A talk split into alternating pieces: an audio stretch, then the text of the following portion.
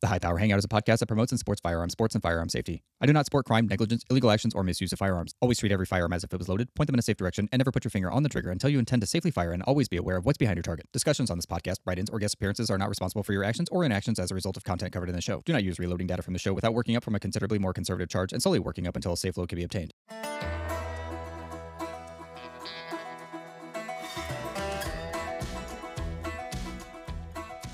Hey, hey, good afternoon. Welcome back to the High Power Hangout. I'm JP, and today is Thursday, September 21st, 2023. And this episode is coming to you from the beautiful Quebec, Canada, on a lengthy, lengthy work trip. And did we just get some new music? We sure did. I had to realize slowly, like a dense idiot, that my music was getting just a little repetitive. So let's try something new, see if we can add some zig to the zag. For anyone that's just tuning in for the first time, thanks for joining us today. I've noticed quite a few new listeners popping up, and it's great to have everybody here. Some of you have sent me emails recently, and it's been really fun hearing some feedback and suggestions and getting to know some of you folks before we actually get a chance to meet on the range. Also, thank you for the words of encouragement on a personal note. I've met a few people on the line and a few people online via emails that gave a few attaboys, and I really appreciate it. Not everybody in the population is going to find my content relatable or pertinent or even agreeable with everybody's viewpoint or techniques, but I'm just glad we can all relate to something that we all have in common, like shooting rifles, having fun, and doing it all over again the following weekend. So, getting started here, remember that round that was misfired on the last episode? It was in the chamber during a rapid string of rapid prone, it didn't go off, it was ejected, and then later picked up during brass and trash call. Well, the bullet tip looked silvery and bronzy at the same time, and it was actually only in the chamber for 4 seconds or less, according to my video recording. And personally, I've never seen a bullet change colors like that before. And neither had anybody else on the line that I asked, and there was some serious experience on the line that day. Out of curiosity and follow up for the podcast, I reached out to Tommy Todd, who is the chief ballistician over at Sierra Bullets, to see if he had an explanation for this interesting transformation. And of course, he did, like he always does. After providing the facts to Tommy, he responded saying that this is actually not very surprising to him. He mentioned that the discoloration and tarnish is actually pretty common on copper, especially when you expose it to different oxygen levels and trace chemicals in the air. They fight this problem all the time, and higher temps wreak more havoc tremendously. Tommy mentioned that chambering around in the bore exposes the bullet itself to trace elements of what gunpowder is made of, and other chemicals present in the air and the bore, and then mix in the temperature of the bore from the previous rounds recently shot through it, and now you have a recipe for discoloration, which is purely cosmetic. Well, that makes sense. He encouraged me to duplicate it sometime in the future, which I'll probably just do for entertainment value. I've definitely seen tarnish on bullets in the past, but usually that's in response to being in a box for several years and having long term exposure to ambient air and oxygen. Well, Tommy, that's pretty cool. Thank you for the response. Well, I have a little bit lined up for you today to keep us occupied for the next 23 to 47 minutes, depending on your attention span. Covering a bit of loop closing, some loop opening, a few words from our listeners, a results rundown, and just a brief visit into the mental machine to hit on a segment that one of our readers brought to my attention that I think is a great topic to bring up multiple times throughout the season because it's often overlooked. Yeah, Banks is pointing at me right now. Yes, I'm guilty of making this mistake. So let's get down to business here to get to a quick email from a listener about the Monard shooting jacket experience. Moving on.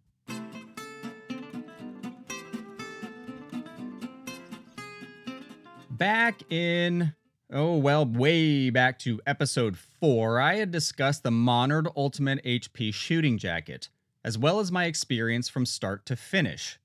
If you haven't heard that episode yet, which surprisingly has the most amount of plays according to my statistics, I talked about the process of doing my own measurements, 19 to be exact, as well as a few snags that I hit after the jacket was delivered.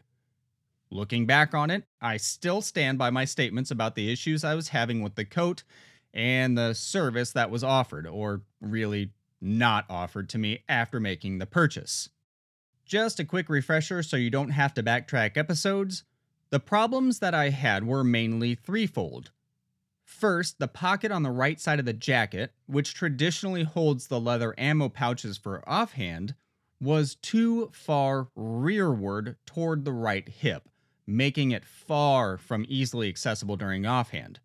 I felt like I was going to tear my right shoulder seam on the jacket. Not great. Also, the top grip elbow pad was too far to the inside of my left elbow, and the outer seam of the elbow pad was actually exactly where my left elbow contacts the mat. It created a ridge that I basically have to teeter on during prone. Not a big, big deal if I'm on plush grass, but a big, big deal if I'm on a more firm surface. I'm not I'm not trying to play Princess and the Pea here, but it's pesky as all get out and I find it really annoying and honestly kind of a really poor design. Lastly, I didn't like the top grip location, which acts as a pulse pad on the sling arm. It's right at the center of my bicep. Not a great placement for something designed to be on the inside of the sling. For me, that absolutely does no good. It doesn't keep the sling in position, and it doesn't stop the pulse, and it's a really, really, really big waste of real estate. Now, after the jacket was delivered, when I asked for these items to be addressed, since it was still wintertime, none of my requests were honored.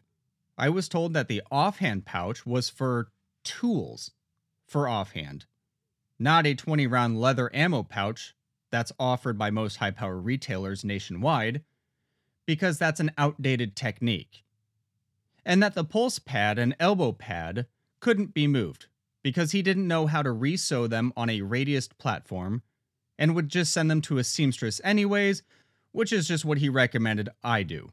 And that I should not shoot my sling elbow in toward the bore, that I should shoot my prone position with my left elbow flared out like we're doing the chicken dance. Not gonna happen. My opinion was, again, my opinion, was that it was one of those classic, you bought it, you're stuck with it, it's not my problem anymore. Which wasn't quite disclosed to me before purchasing the jacket. So, not a great experience for me, but that's just one man's viewpoint.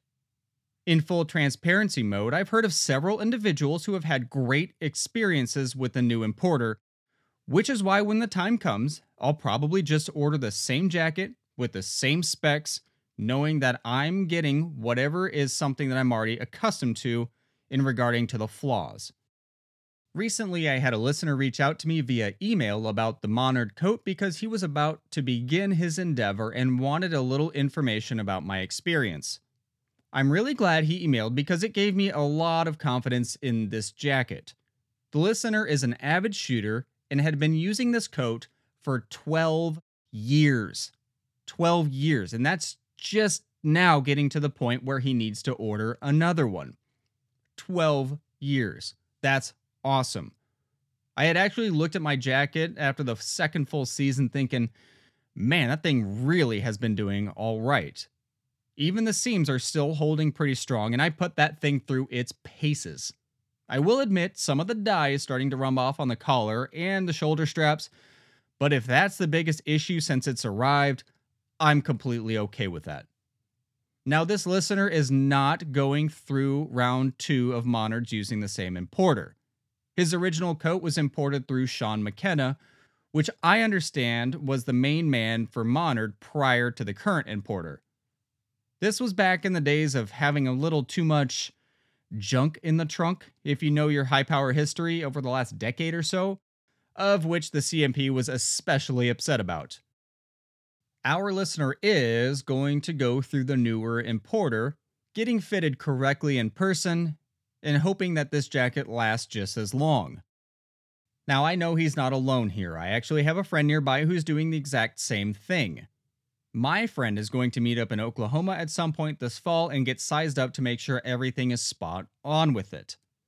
My suggestion to both of these guys was just to watch out for some of the setbacks that I experienced in the construction of the jacket.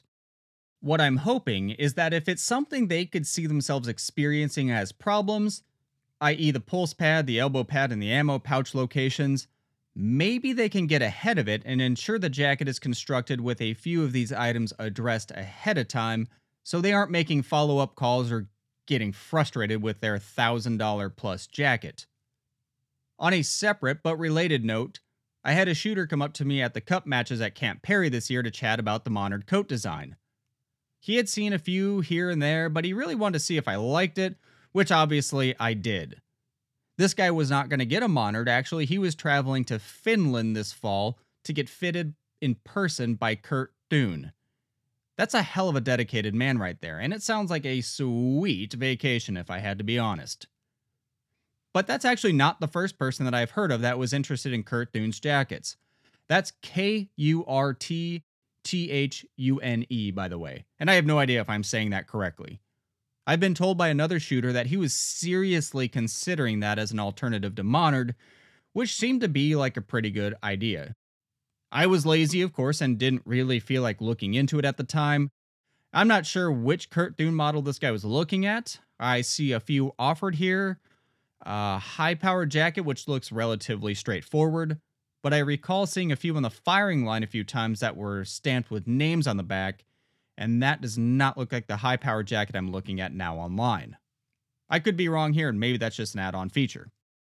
Getting away from the high power jacket on a different topic, I've realized that if I'm going to get anywhere this winter with my high power scores, I'm going to have to work on some serious dry firing on the SCATT inside. To do that, though, I'm going to have to find a way to use a scope at anywhere from 15 feet all the way down to 11 feet if I'm running practice in prone. Getting my wide oak scope down to that focus range should be relatively easy with minimal equipment because it's already set up to focus down to 10 yards, which is good for indoors. But getting my Nightforce that can only focus down to 50 yards may be a little bit more challenging. So, what's my plan here? Well, I had to ask around. With the wide oak scope, I've been told to create a lens reducer for the front aperture, which should allow for focusing a little closer, or find a diopter that would allow a much closer focus. I've also been told to get a bigger house. I guess that's a slightly more expensive option. Dave out west also suggested a home built reducer system that would work quite neatly if I had access to the tools necessary to make it. That'll require a little creative thinking, but if I'm up to the challenge and get some time and motivation, I might be up for it. I've also been told that dry firing into a mirror can nearly double the apparent distance that your scope is focusing to. Basic setup here set up a mirror along the far wall with the target located behind you to where you can see the target in the mirror. And it creates a bit more distance between you and the target for the scope to focus on. Basically, you're nearly doubling the length of the room you're in by shooting backward, essentially. Pretty clever. Someone mentioned that it also works on their SCATT, but when I was initially setting up my SCATT, I had a fairly big issue with reflections of the SCATT signal bouncing off my wooden floor, so I'm going to abstain from that idea in the mirror for frustration's sake. But dry firing into the mirror is a really clever idea. Option B, or C, I guess, if I'm magically building a bigger basement for option B, would be to check out the DFAT system, DFAT. That takes a lot of the guesswork out of the machining and finagling, and the DFAT system, from what I gathered, is sort of a diopter that screws in or fits onto the far end of your scope allowing you to focus at a closer distance than the scope normally focuses to. I've sent them an email asking if we can get that scope dialed down that low using a Nightforce 56 to 55 conversion that they offer. I'm not too optimistic about their response, but we'll soon find out. So, when the snow starts flying and it gets too cold outside, and I've packed it up for the winter, processed all my brass for the whole season, maybe got some brass ready for next season and loaded up for the next few matches, maybe I'll get motivated and get something done. If I can't work Dave's great setup for plan A, then maybe I'll see if the DFAT might be a lazy man's answer. All right, let's jump into a results rundown to chat about the match and a half that'll close up some of the loops from our last episode, but create a few more. Moving on.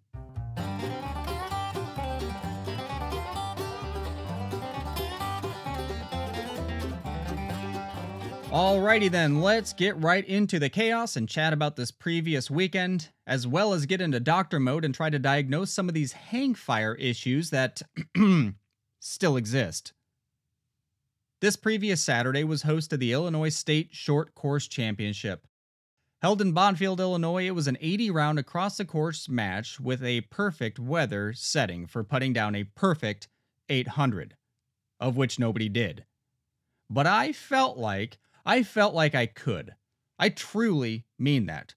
I woke up feeling well rested, motivated, and determined, and hyperly focused on only letting good shots go downrange. You know the feeling. I knew my offhand was fairly solid from the last few matches, and as long as I kept my wits about me, the rapids should be clean, and the same for slow fire. I had a fairly good load worked up, and my positions have felt more solid than ever after making some tweaks. Was it possible? Maybe. Of course, like trading shares, my gut instinct this morning wasn't built upon past performance, and it certainly didn't show on the range. Ugh, yeah. Well, why didn't I shoot a perfect score? Because problems. Problems with the rifle, problems with my follow through, and problems with my trigger control, and problems with my focus during offhand when things were going slightly, well, for lack of a better term, mighty ugly. Okay, how do I say this? This was the most fun that I've ever shot like so much hot garbage. Great people, perfect weather, good competition, and I was squatted up with a hammer of a shooter named John from the western part of the state, who was great to get to know over a few stages of high power. Now, getting slightly off topic here, it is really cool to watch people that do things differently than I do. John, for example, didn't use a bad lever like us lazy folk, and he used a safety in between slow fire shots, at least in offhand he did. I wasn't really paying too much attention in prone. I was score verifier behind John during the standing, and I saw him flick the safety off after shot number two or three. I thought to myself, did, did he just click that safety off? Then I noticed he fired, clicked the safety back on, loaded the next round, sent the bolt home to the chamber, and flicked the safety off again. Son of a biscuit. That's something you don't see every day. But John made it look smooth as glass every time he did it. I have to commend him for including that in his offhand sequence.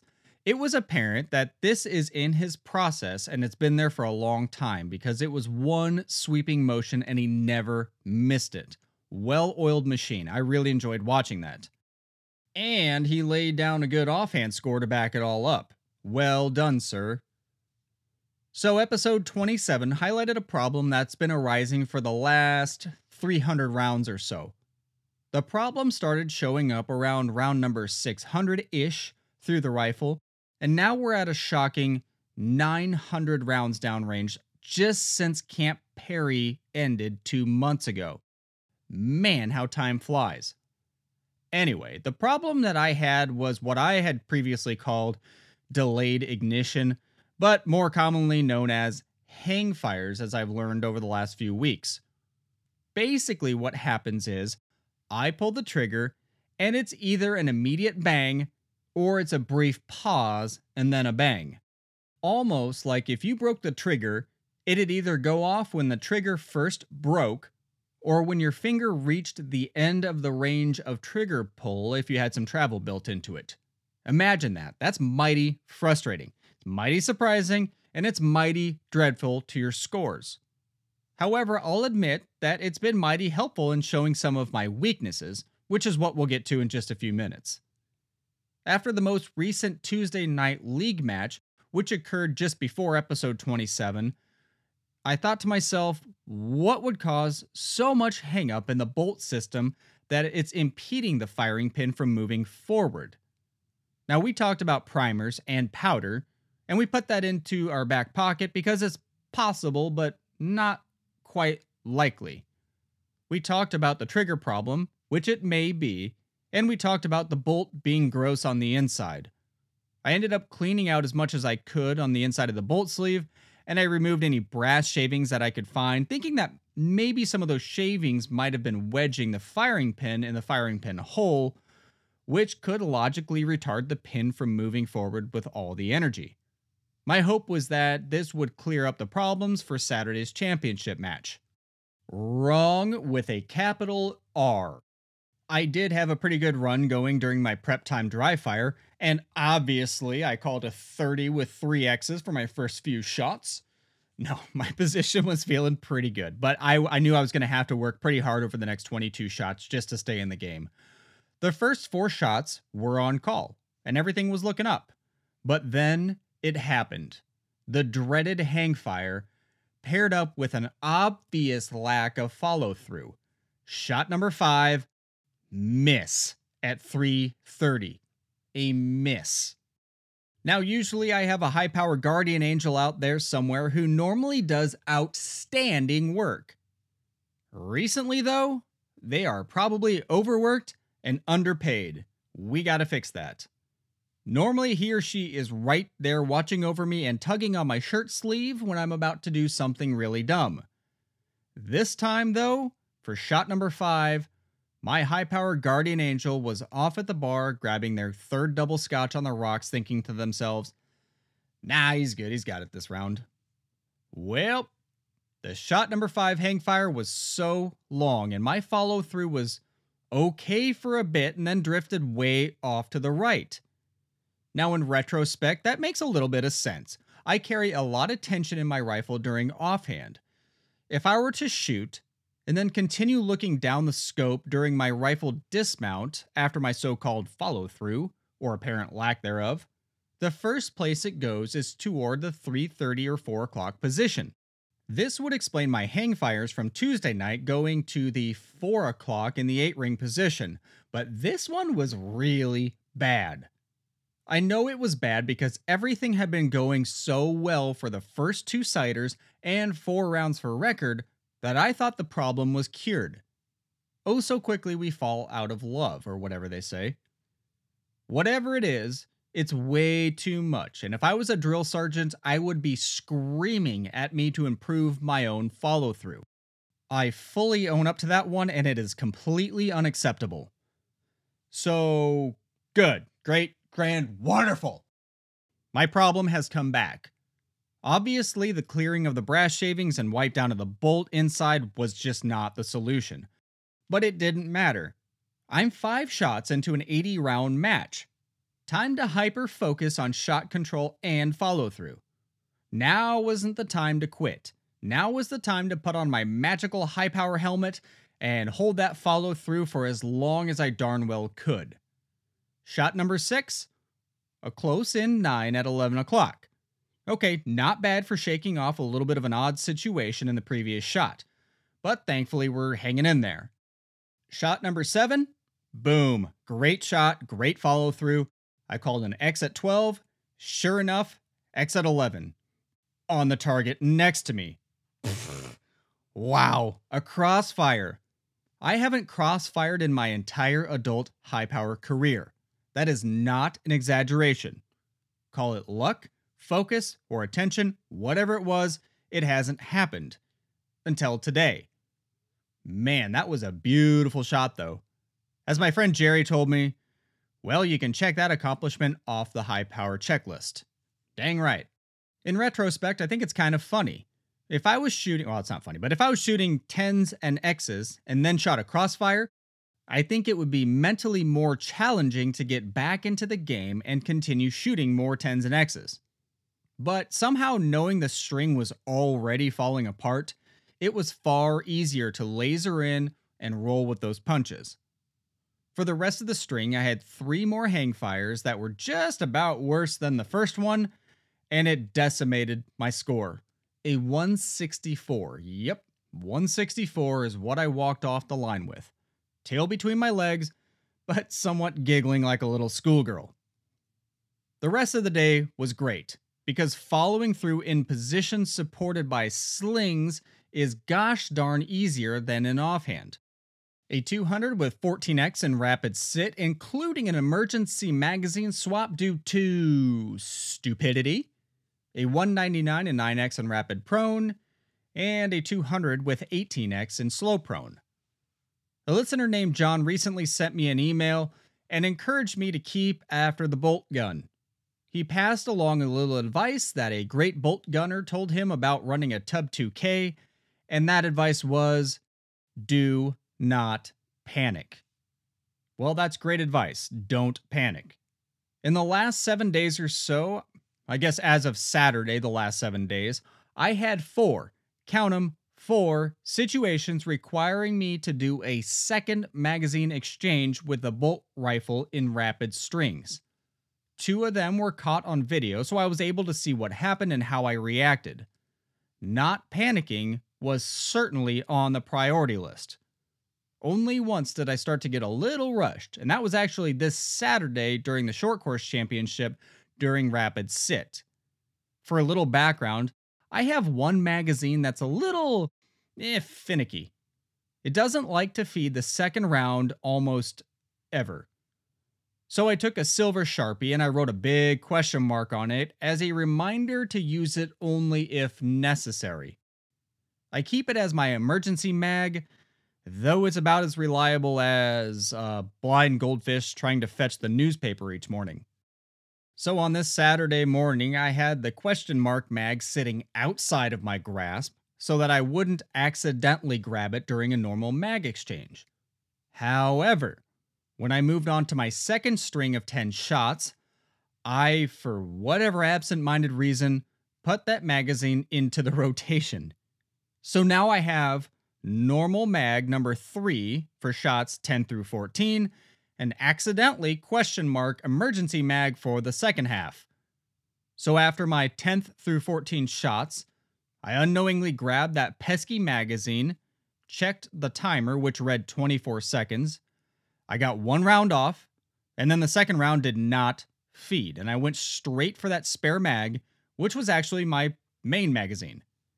The second magazine exchange and the subsequent four rounds were very rushed, but thankfully we're all in the 10 ring and all on time. Don't panic? That's tough. I was close to if maybe even a little, maybe just a little bit clinically panicking. Well, during the evening between the Saturday State Short Course Championship and the Sunday Fun Match, I had taken the firing pin assembly out of the bolt again, cleaned out the bolt sleeve again, but this time I ran a 17 caliber brush with a patch wrapped around it soaked with Hoppe's toward the head of the bolt into the firing pin taper area and found out that it came out mighty gunky. Almost, and I use this term carefully, not accusatory, so don't read into it here. It was almost rust colored. I ran almost 30 patches up there trying to clear out whatever it was, and it still came out less than perfect, but far better than it was. I thought this would solve my problems, or at least improve what I was feeling so I could get a better idea if maybe I was on the right track. Unfortunately, Sunday brought dismal weather. Spotty showers, cooler temperatures, and soggy, soggy, soggy grass. Thankfully, there were four of us there, and the match director turned this into a chance to set up at 200 and just have some fun in order not to waste the trip out to the range, which is over three hours round trip for me. I was eternally grateful to have this opportunity to see if my bolt had cleaned up its act, which it didn't at all. So back to the drawing board. So now what? Well, time to connect the modem to America Online and email Gary Eliseo. I'm out of ideas, and it's time to roll with the big dogs on this one. So I took a few photographs of the primers of the two rounds that failed to fire, as well as some of the off center primer strikes that had come out on the other brass. And I even set up a side by side comparison to previous primers that worked fine and showed centered and deeper strikes, circa shot count 400 or so. I laid it all out on the table for Gary to see via email, who promptly replied on a Sunday no less that my firing pin was likely bent. You gotta be kidding me. How did we not think of that? Okie doke, back to the workbench. I pulled out the firing pin assembly and tossed it in my Sinclair runout detector, and wouldn't you know it, six to eight thousandths runout with wear showing on one of the radial edges of the firing pin. Are you kidding me? I could have probably solved this two weeks ago by simply emailing him. What a sensei. Gary reached out to Pierce Engineering, who is the company who manufactures the receiver and the bolt, and they told me to put the bolt from my 6BR into my 223 bolt sleeve and see what comes out of it. Did you know they're the exact same size? Because I did not. Pierce said to try that, and if it clears up, they'll send me a new firing pin. If not, then it's off to the local postal service to get it sent over to Michigan for an inspection. So now I have my other bolt's firing pin in the 223 bolt, and it's ready to go for the next match I get to fire, which is in early October before the final Illinois tournament for the year. On suggestion, I also have a titanium firing pin in the mail as well, in case push comes to shove and I can't get that one from the 6BR to work. But I suppose it's probably more of a backup anyway, since I have three identical firing pins on the workbench. If all that doesn't work, man, I am in a world of hurt if that happens because I only have three days between my range day and the Illinois Championship coming up. I'm going to have to either shoot service rifle or quickly rebarrel the Eliseo back to 6BR and shoot across the course and a 3x600. A fun challenge, no less, but not my preferred route. Okay, a pain in the butt saga here, really, but there are a few silver linings in this that I've come to realize since it all started. Firstly, where things go wrong is where you get intimately familiar with different components. Is your load not working out the way you want? Time to hit the books, hit the press, and hit the shooting bench. Is your service rifle bolt acting a little funny? Time to learn all about it, fix it, and maintain it better. Are you questioning optics? Well, become a master at understanding optics and all that go along with it. Now, having bolt problems with a Remington 700 style bolt, I've learned more than I care to know about bolts. Am I happy this happened? Absolutely not. But I am glad to have acquired more knowledge and experience with it for the future. Absolutely, yes. Had it not been for these issues, who knows how long it would have been until I even questioned how the inside of a 700 bolt works. Secondly, I've really learned how poor my follow through is. I believe it was Carl Bernosky that had said something along the lines of, I don't believe you can learn to ignore recoil. You must be consistent in your reaction to it. So now I'm wondering if I'm being inconsistent with my reaction to it, or if I'm consistent, is it just that exaggerated? I mean, a miss is a miss, whether the round went off exactly on the trigger break or not. I guess if a shooter has a three minute flinch every single shot, but flinches the exact same every time, then that would be fine. And now off script, I'm kind of curious if keeping a three minute flinch the same is easier or harder than trying to eliminate any flinch from recoil consistently. Just curious. Anyway, I need to improve my follow through. That's for darn sure. Considering the hang fires were less than one second in all likelihood, I shouldn't be off target within a second of breaking the trigger. That we can all agree on. But it does lead me to my final question in this saga. What the heck bent the firing pin at 600 rounds in the first place? JP at hphpodcast.com.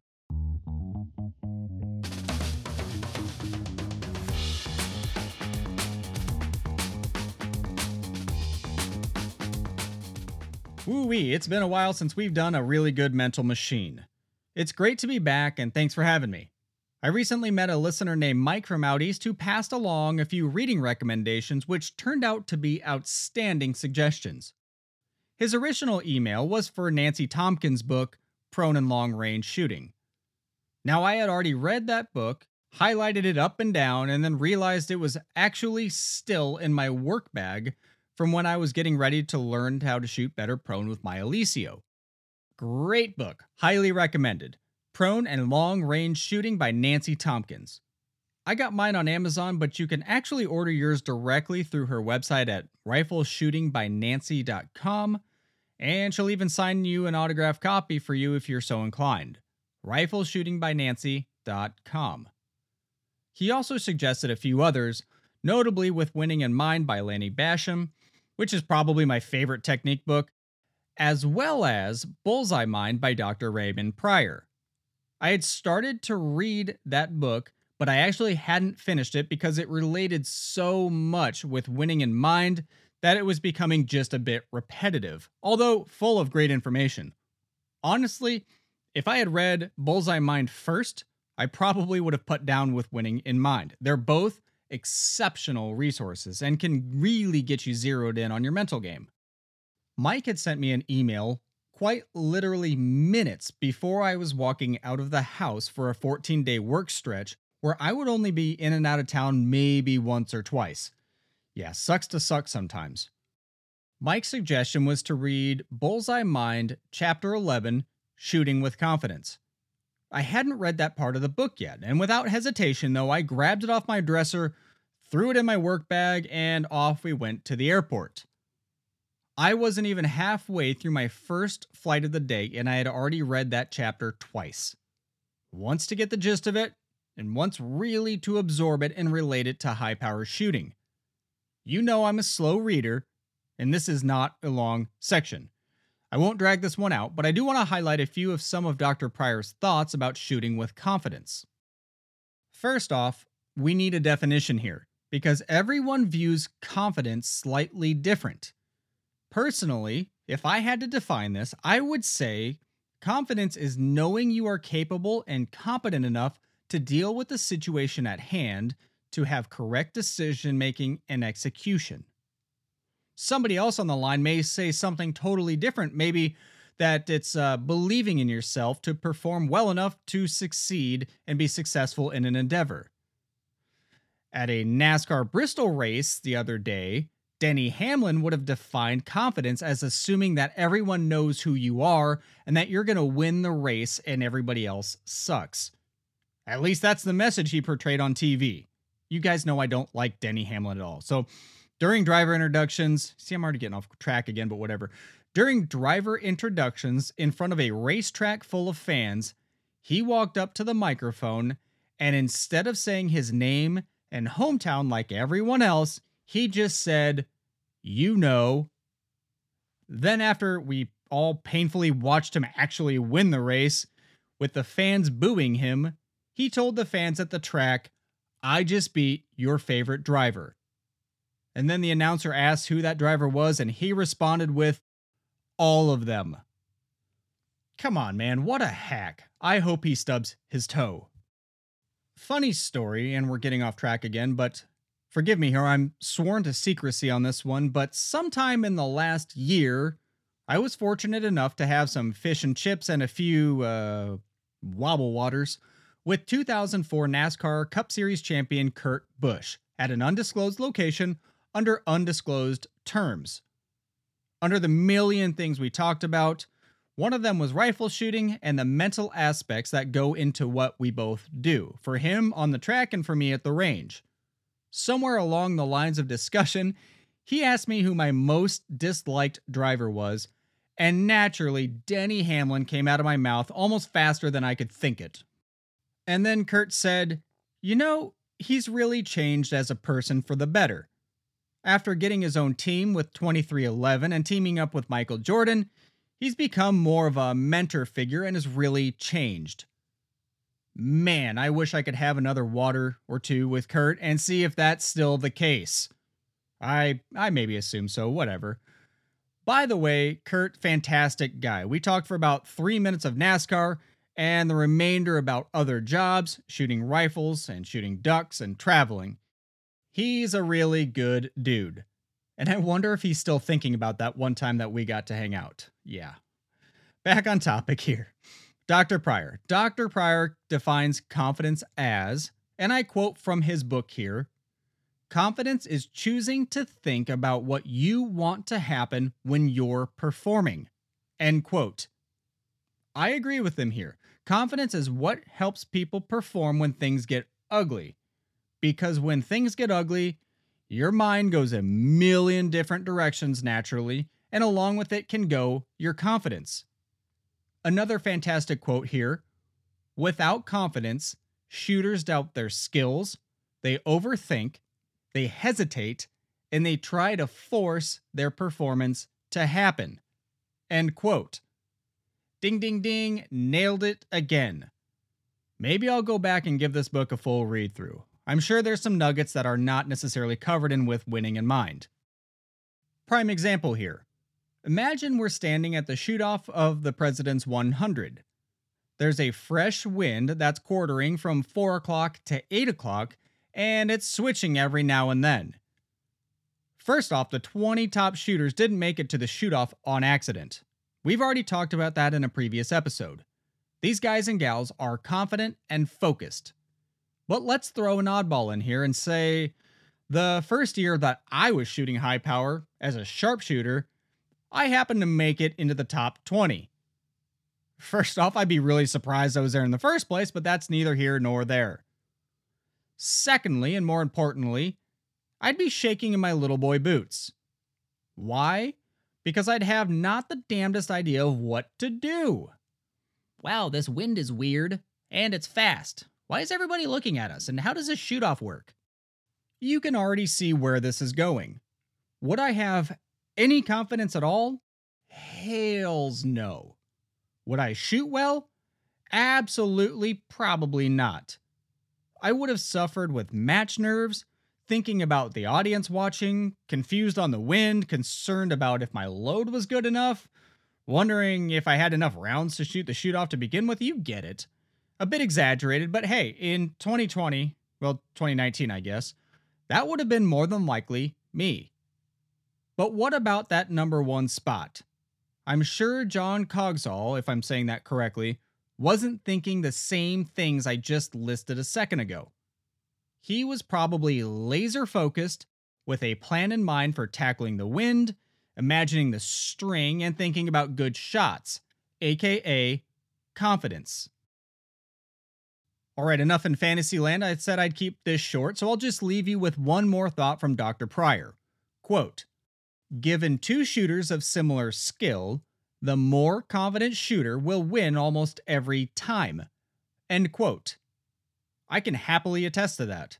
This year, I struggled a few times to keep the head in the right spot. It negatively impacted my game and hurt my scorecards. There's no question about that. Now, having a few months of dirty, dirty offhand scores doesn't help anything, but trying to be resilient to adversity time over time after time after time after time, well, it starts to wear on a person. I found it incredibly challenging to keep negative thoughts at bay, especially when I was working at improving my position, but it wasn't working. Let's take Rapid Sit, for example. I had quoted in an earlier episode, probably last season, that I had a really stout, solid, rapid sitting position. And in 2021, Thor could have struck me with a lightning bolt and I would still be honed into the X Ring. It was great. Fast forward to this year, and it was all over the place. Now, experiencing this a few times at the beginning of the season isn't a huge deal. That's to be expected when you're knocking off some of the winter rust but over and over and over again throughout the season, it kept happening. Targets. And then the heartbeat would start up like a hummingbird, and the hold would start to bobble like a drunk person trying to stand on a basketball. Well, time after time, it kept coming up. I'd try to improve it, I'd change something up, and nothing would help. After a really long string of this problem coming up over the summertime, it seemed almost like I was bordering insanity trying to keep a positive mindset going into Rapid Sit. Usually, this situation would pop up after CIDRs. That evil thought of, okay, don't let the heartbeat rise and stop flexing your arms and back into position and bobbling all over the place because that's bad and you're going to do bad again. My dude, are you kidding me? I sit here and preach on a podcast and preach and preach and preach from my soapbox or whatever that a positive mental outlook is crucial and it's mandatory to eliminate negative thoughts. And then I get caught up in it myself. That's disappointing. I mean, can you really blame me though? Where I was accustomed to losing only a handful of X's was now becoming losing a handful of points in what I considered to be the easiest position of all of them. For me, it took a lot of work, and switching to match rifle did help my sitting service rifle position, and now I'm back on the track of good thoughts prior to shooting the string rather than panic driven negative thoughts. Long story short here, I unquestionably agree with a lot of what is stated about confidence in the bullseye mind read, most notably, that confidence is choosing to think good shots, and that a lack of confidence will lead to much lower scores. Because that's where I was rock bottom of my sitting game with low confidence. And when I read that quote, it hit me in the face like a 10 pound hammer. Go check out that book. If you're looking to boost your mental game, go pick up either Bullseye Mind by Dr. Raymond Prior or With Winning in Mind by Lanny Bassham. Whichever you choose, you'll never regret it. Both Mike and I agree it'll add points to your game and change your mindset about competitive shooting altogether.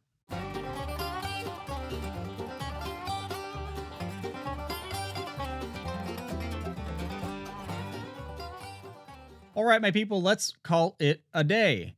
I have some sightseeing to do before we leave tomorrow, and gosh, if I'm not just jonesing for some poutine and maybe a Guinness. Let's see what we have on the horizon. Well, the season's quickly wrapping up as I look on the calendar. Don't be in denial, people. Get out to the range before it's too cold. I have a Tuesday night match coming up where I'm using a different firing pin and different primers for most of the day. That'll eliminate two variables, I think. I'm also on an endeavor to test some longer seated rounds per Gary Eliseo's suggestion for better magazine feeding.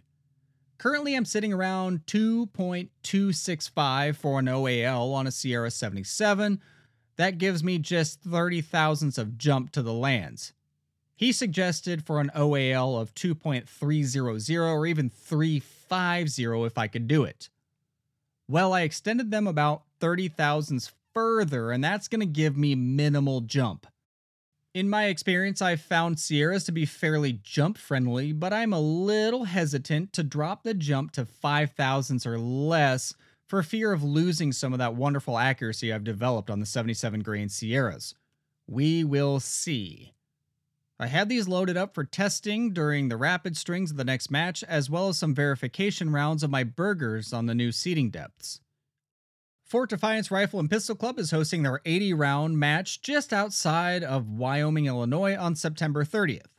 That'll be their closing match for the year, and if I wasn't working, I would be all over it. It's a great range shooting electronic targets at 200 yards and is run very efficiently. Also on the horizon, Milan, Illinois is hosting the 80 round across the course Fall Classic on October 7th, and a 3x600 match on Sunday for the Bjornstad Trophy match. That is a beautiful range that I highly encourage you to go try out. We'll be deep into the fall season, so the leaves should be changing and maybe even falling, which should give you a great wind indicator since you can barely make out the wind flag, which is located below you. On October 21st, you'll hopefully find me scouting some Tennessee ranges around the Nashville area, starting with a service rifle match at the Dead Zero range in Spencer, Tennessee. I've been looking forward to shooting that range forever. I've had the pleasure of losing plenty of matches over at Oak Ridge to some hard holders, but I saw some scores from Dead Zero that were flat out impressive. November 6th actually kicks off the Talladega 600 Southern Classic.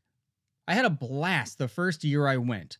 We shot the Congressional 30, the Dixie doubles, and a leg match. And if you're close to legging out and you're feeling frisky for an adventure, this is the place to be. Twice I was awarded 10 point legs at Talladega. There were a lot of people there that day, and I got fairly lucky. Let's wrap this one up. These were two episodes posted within a week of each other, and please give me a breather on the next one. Two weeks away from more work means no shooting, no low development, no podcast, but more importantly and more sanely, no more hang fires. As I'm forecasting ahead, I think it'll be the first or more likely the second week in October before I can get back to you, and hopefully with some of the problems solved. If you want to chip in, give a shooter shout out, commiserate, or just say hey, shoot me a line. I can be reached at jp at hphpodcast.com. That's HPH for the High Power Hangout. Remember to make every single shot count. I'll see you on the next one.